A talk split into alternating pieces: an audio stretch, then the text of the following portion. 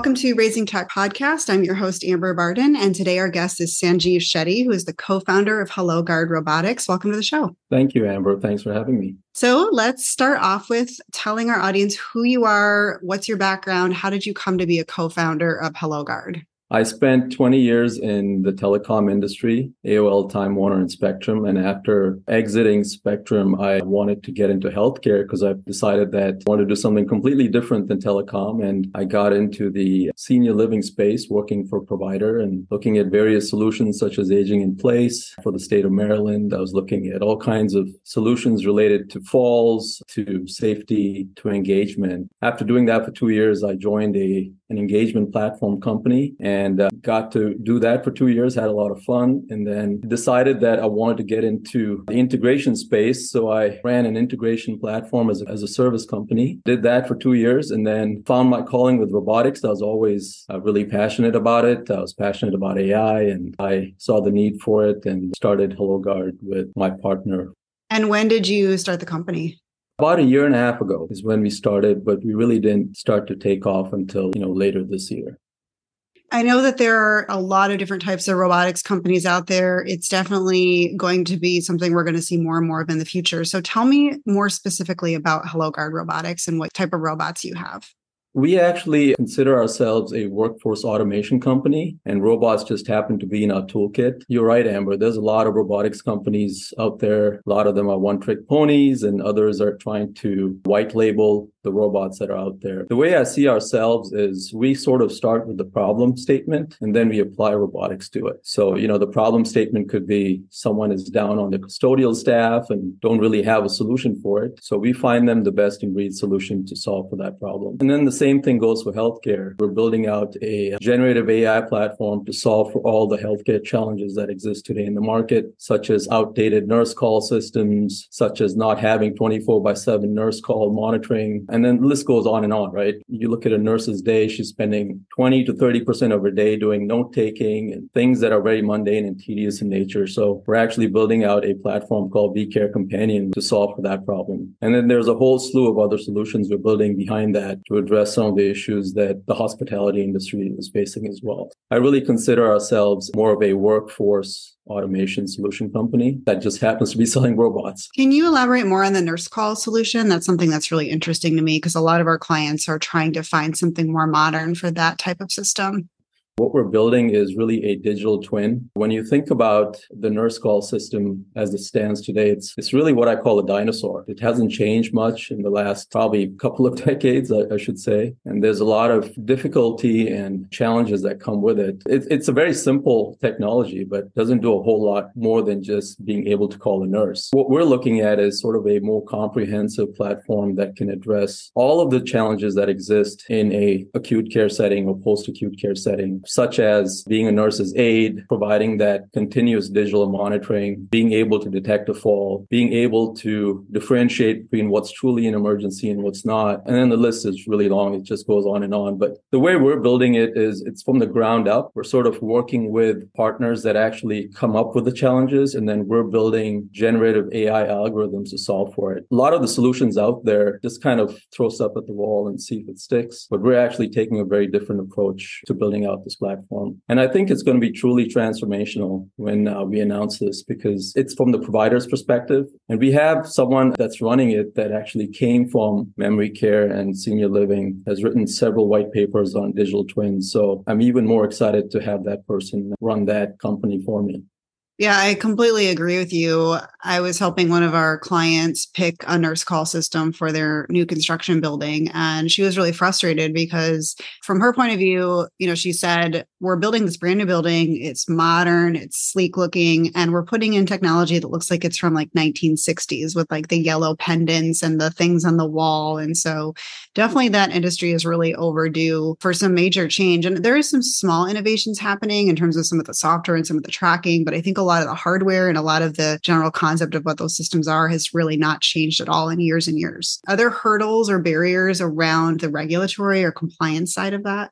I think there's always the HIPAA question, right? That's on everyone's mind. And there's obviously certifications that need to be had. And so I think we're taking all of that into consideration. And, you know, Amber, the truth is no one can do this alone, right? So we have partnered with the right folks who are a lot smarter than I am, who are bringing all the pieces together. And then the vCare companion is going to bring the AI layer on top of all these pieces that already exist in the market and bring a very cohesive, comprehensive solution that solves also all the little nuances that are out there and uh, makes it really affordable. If you look at it today, there's all kinds of solutions out there, but they're really unaffordable. There's not a lot of margin out there. People are surviving by the skin of their teeth, especially post COVID. Reimbursements don't look the same anymore, as you know, right? They're really, really, as everyone's moving to value based care, everyone's looking at cutting operational costs. So we're finding creative ways for operators, providers to adopt this technology, make it affordable, and yet show ROI. So that's really what vCare is all about.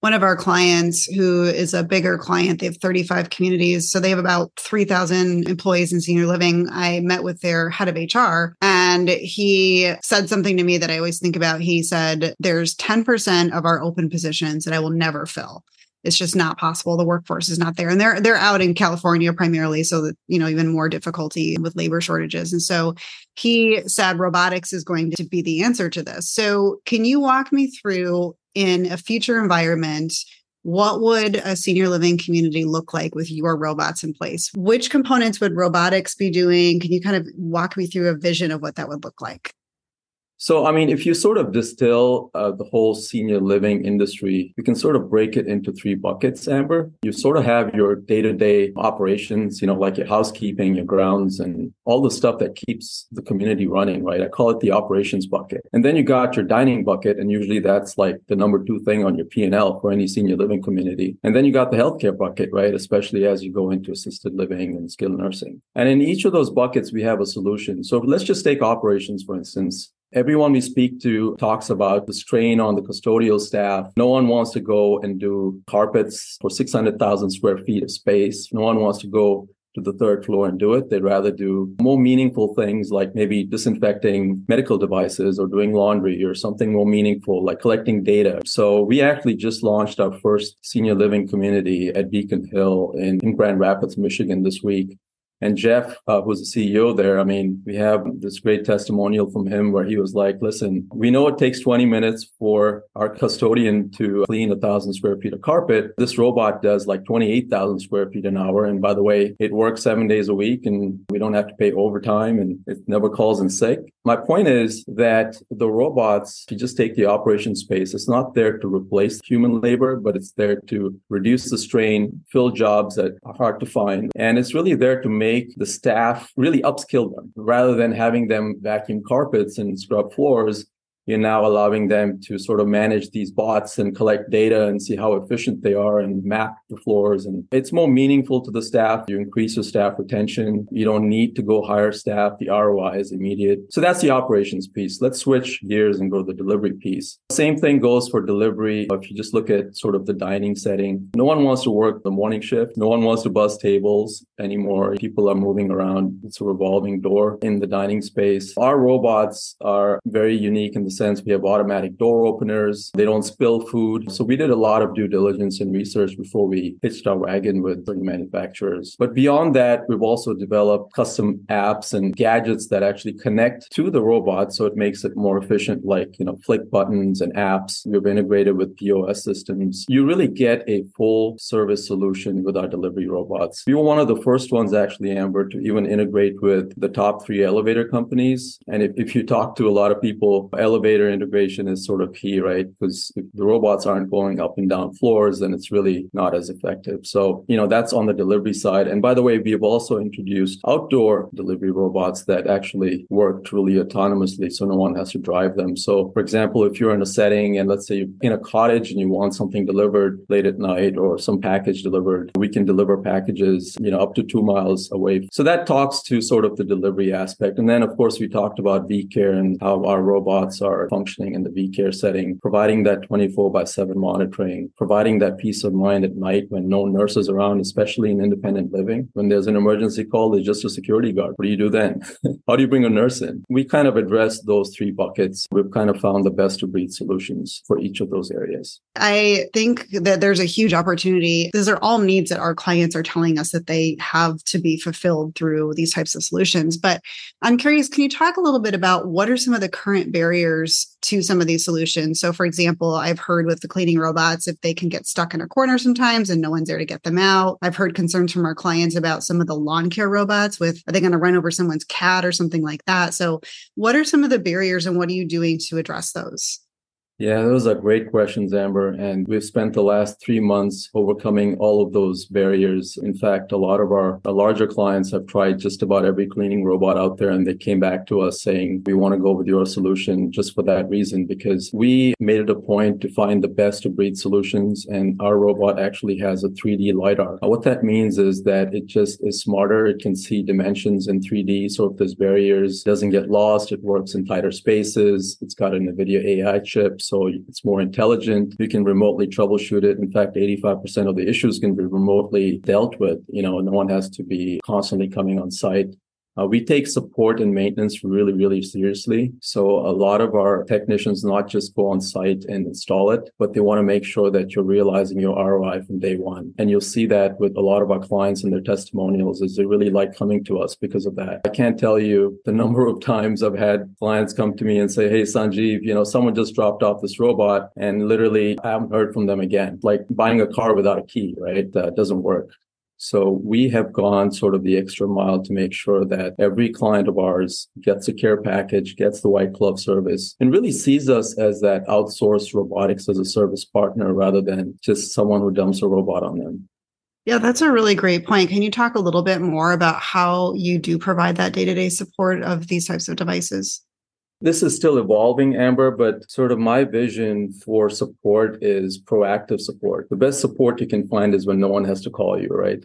when the phone's never ringing. I mean, of course, you want to answer the phone and, and help people out, but the best customer service is when your phone never rings. And the way we're going to do that is we're building a command center. So we can tell you, Amber, when your robot goes down before you even call us. That's where we want to get to. We're not quite there yet, but you know, we're looking for partners who can sort of come along with us on this journey and help launch robots in senior living in the next coming years. I think there's going to be unprecedented growth. We're already seeing it in the robotic space. We really need partners who share our vision, who can support us, who know the industry. Senior living is not the only industry we're in. We're, we're in hospitality and healthcare as well. We really need partners such as yourself to help us along this journey. Speaking of support, what kind of infrastructure or IT setup do communities need to have in order to use the robots effectively? Yeah, that's an, uh, another great question, Amber. You know, if you think of sort of technology as a pyramid, where the bottom of the pyramid is sort of your basic infrastructure like Wi-Fi and wires, and as you go up that pyramid, you know, you have sort of your nurse call systems, EHR systems, and then at the very top you have things like AI and robotics. But everyone wants to get to the top without investing in the bottom. One thing we realize is that we have a very exhaustive, thorough checklist that goes out before any deployment. We want to make sure that your Wi-Fi is not just good, but it's ubiquitous and it's strong everywhere. So we do things like, you know, we kind of had to do this heat maps and things of that nature, but to make sure that there's good continuous Wi-Fi throughout the space where the robots are functioning. That's real key. And then if you're doing things like elevator integration, you know, there's another checklist against that because we got to work with elevator companies and a lot of these companies are, they're not cheap. We're dealing with labor unions. Depends on the setup and the configuration and what you're trying to do. For example, if you're in a kitchen setting, right, uh, you may have doors that open and shut. You may need to have the robots communicate with those doors through uh, what we call ADOs. So it really depends on the setting, the type of use case you're dealing with. But generally, I would say having good Wi-Fi is sort of key. The other uh, important ingredient is having a champion there. Your lead on the site, boots on the ground, be our main point of contact. I agree so much with everything you just said. It's something I talk about all the time. I actually talk about the technology pyramid with the infrastructure at the bottom and then building up to get to innovation. So I'm just curious do your robotics rely on Wi Fi or do they have their own network or how does that work? Well, you have two options. Either you go the Wi-Fi route or you can go the LTE route. We, we can put a SIM card in and then you tap into this cellular network. Depends on how strong your Wi-Fi is. We have customers in very, very remote areas in New Mexico, for instance, where it's a sprawling community and they don't have Wi-Fi everywhere. I mean, they put repeaters and try to enhance the Wi-Fi, but in some areas we do need to put in that SIM card and provide LTE cellular service as well. So it just depends. Not every customer is the same. And that's the nice thing about about us is either we can come out and do the heat map or get someone out to do a heat map. Yeah, and the Wi-Fi crisis is something I talk about a lot as well. Is that so many communities are not prepared because the use case for Wi-Fi design is not what it is today. When it, Wi-Fi was usually installed a few years ago, and our our rule of thumb estimate is two dollars a square foot to upgrade your Wi-Fi to wall to wall. So you know it's something a lot of communities have to figure out how are they going to get there and pay for that in the next few years. It is positive to see. I was reading a report recently from McKnight's about how IT budgets are being increased to like 10%, the overall budget from like 2 to 5%. Almost half of the communities are putting in money for robotics next year. So that's really a breath of fresh air for me being in the robotics and AI business. We're really looking forward to uh, serving these communities next year. Is there anything that you haven't shared yet that you think our listeners should know about what's coming in the future or pieces of advice you would like to offer?